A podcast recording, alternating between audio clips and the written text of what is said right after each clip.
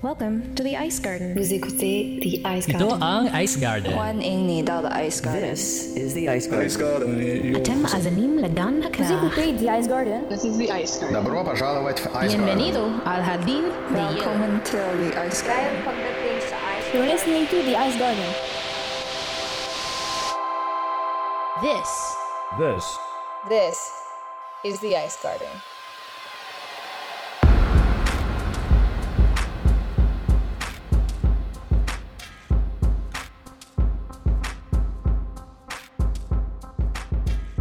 Hello, everybody, and welcome back to another edition of Top Shelf, where we keep the hot takes and the hard liquor, your podcast for all things women's hockey. My name's Hannah Bevis. I'm here with co host Michelle J. And holy shit, a lot happened last week, right after we posted the last podcast, which is how this usually works. We post a podcast, and then everything just goes crazy.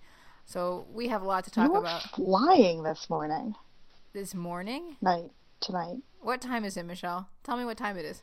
What time are we recording? like 7 p.m. Yeah, it's Like not. It's not morning at all. Uh, so, what are you drinking that makes you confused with the time zones? I'm always confused.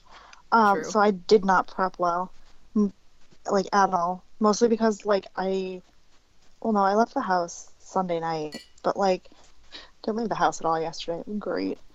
Uh, so I am drinking this like mini bottle of sparkling prosecco that I got when my friend asked me to be her bridesmaids this bridesmaids fall. So it literally says bride tribe on it. It had a silver ribbon on it until I just took it off because I was playing with that so much. No, Um, it kind of just tastes like brunch in a bottle. that I mean, it doesn't taste like eggs, like that still sounds amazing, though. mimosas. Oh man, now I want a mimosa. I know, right? It's a cute little bottle too, and it That's, had a screw, top, so I didn't have to worry about like impaling anybody that's when I nice. opened a um bottle of sparkling wine. That's nice. But it's Hmm. definitely gone a little flat. She asked us like in September. Well, I'm glad that you had a reason to open it. I'm glad that this podcast gave you a reason to open it instead of just letting it sit on your shelf for like months and months and months. I know. Well, I felt like it needed to be a special occasion, and we were gonna drink it on New Year's Eve, and then we got so distracted playing video game uh, board games. so yeah, I'm just drinking like a like it's Kahlua and milk, which doesn't sound super exciting, but is very tasty. that sounds disgusting. I you, I you know what? Don't judge me. I think I don't. I just love. I love coffee liqueur.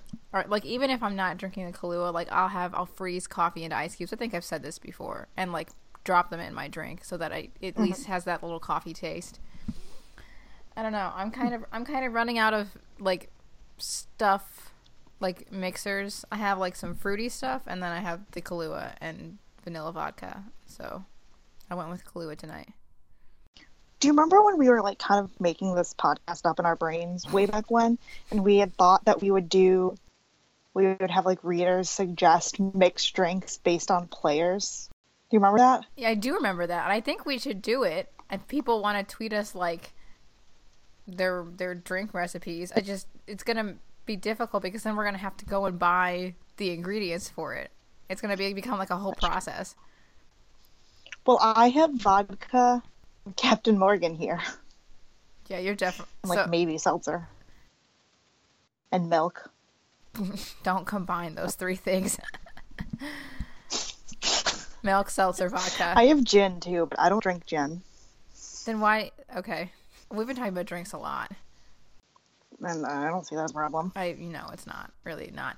Also, before we jump in, so we were in Florida this past weekend for the NWHL USA series, which we will talk oh. about. And Michelle and I found a bar restaurant in the rink that we were at called Top Shelf, and it was like one of the highlights of my life. It was amazing. It was incredible.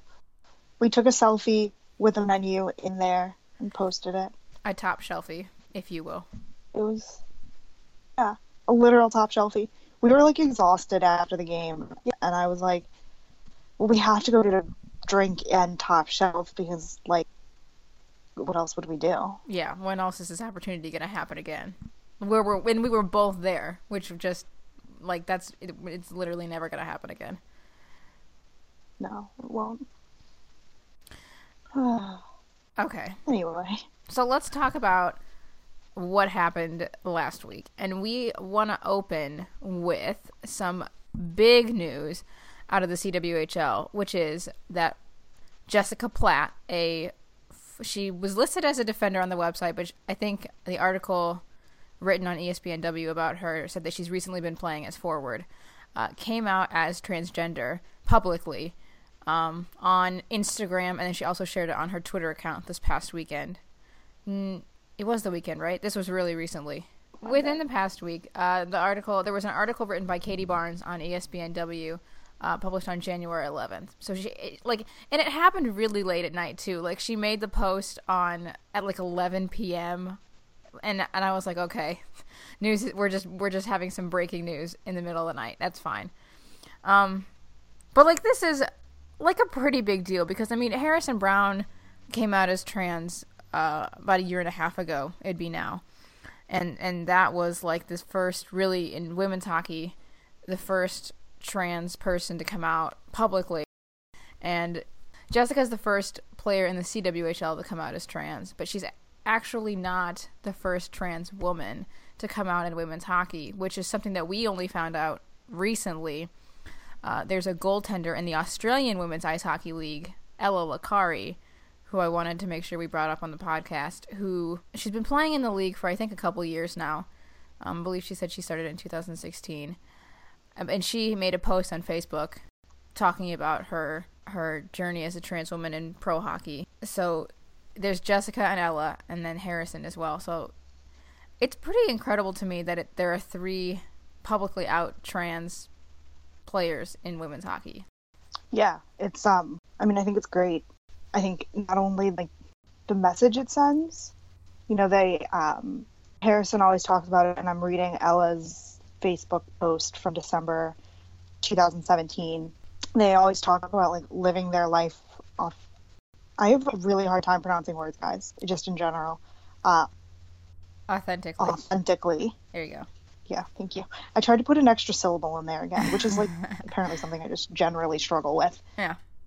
which I think is just so important. Uh, you know, we talk about so much the idea of visibility um, and representation in terms of race, um, especially with uh, like Kelsey Koelzer and Blake Bolden. But I think one thing that, that kind of gets forgotten maybe is the idea of representation in other ways.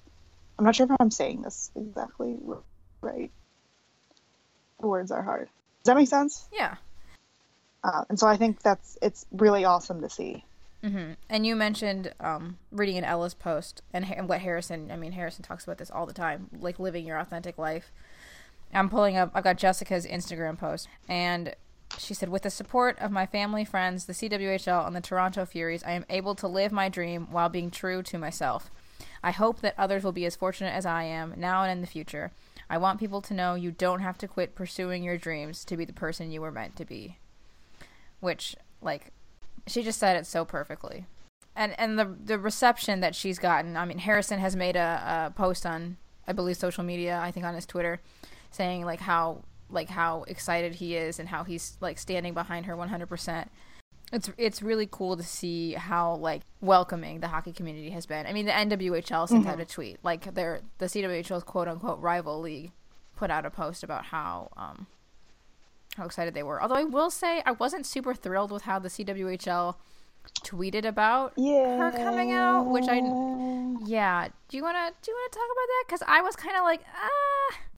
The, the CWHL um, had a news release about Jessica, not not necessarily like saying like Jessica is a trans athlete because that was her story to tell, um, but they had a press release basically like announcing their support of her, but she and then the subsequent tweet about it didn't mention her name at all Yeah. and didn't mention like anything about her. It just was like CWHL supports our trans athlete.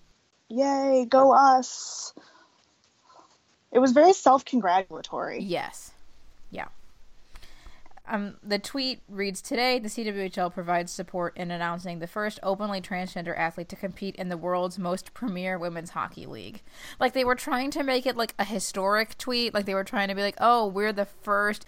And, like, by, by saying it's the first trans athlete in the CWHL and, like, not even including her name. Like, they didn't have a photo Yeah. of her or in the tweet or anything. Like, it, it, it did seem very, media like, so, yeah, self congratulatory is a good word to say it. Like, The media release on their website doesn't even have a picture of her. no. It just says like media release, and you have to get. I mean, they kind of like bury her name in it. It's just kind of sad to see, and from like a social standpoint, like a social media standpoint, like the tweet they sent reeked of somebody not paying attention to what they were doing on social, and pretty much just like auto tweeting an article out yeah. and not taking the time to like, think about the message they're sending and like how to best craft the message to the medium Mm-hmm. I agree Um, with that. which i think in a, it, it, for such a small for lack of a better word a small niche sport where social media is such a big powerful and easy way to get your message out they need to be so careful about how they craft their message and this is a great example of it going so terribly wrong Mm-hmm. it just like it, it makes them look so